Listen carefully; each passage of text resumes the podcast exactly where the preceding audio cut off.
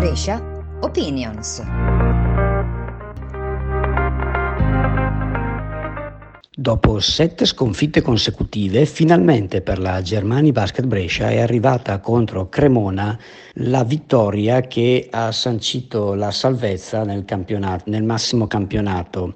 Il tema vero eh, non è il risultato della partita, quanto l'atteggiamento che l'intera squadra ha messo in campo durante tutta la partita, durante il pre-partita e durante gli allenamenti che hanno portato poi a questa straordinaria vittoria. Ecco, la domanda da farci è, l'atteggiamento delle sette partite precedenti è stato identico all'atteggiamento della partita contro Cremona? Beh, evidentemente no, perché altrimenti il risultato sarebbe stato il medesimo, sarebbe arrivata all'ottava sconfitta consecutiva.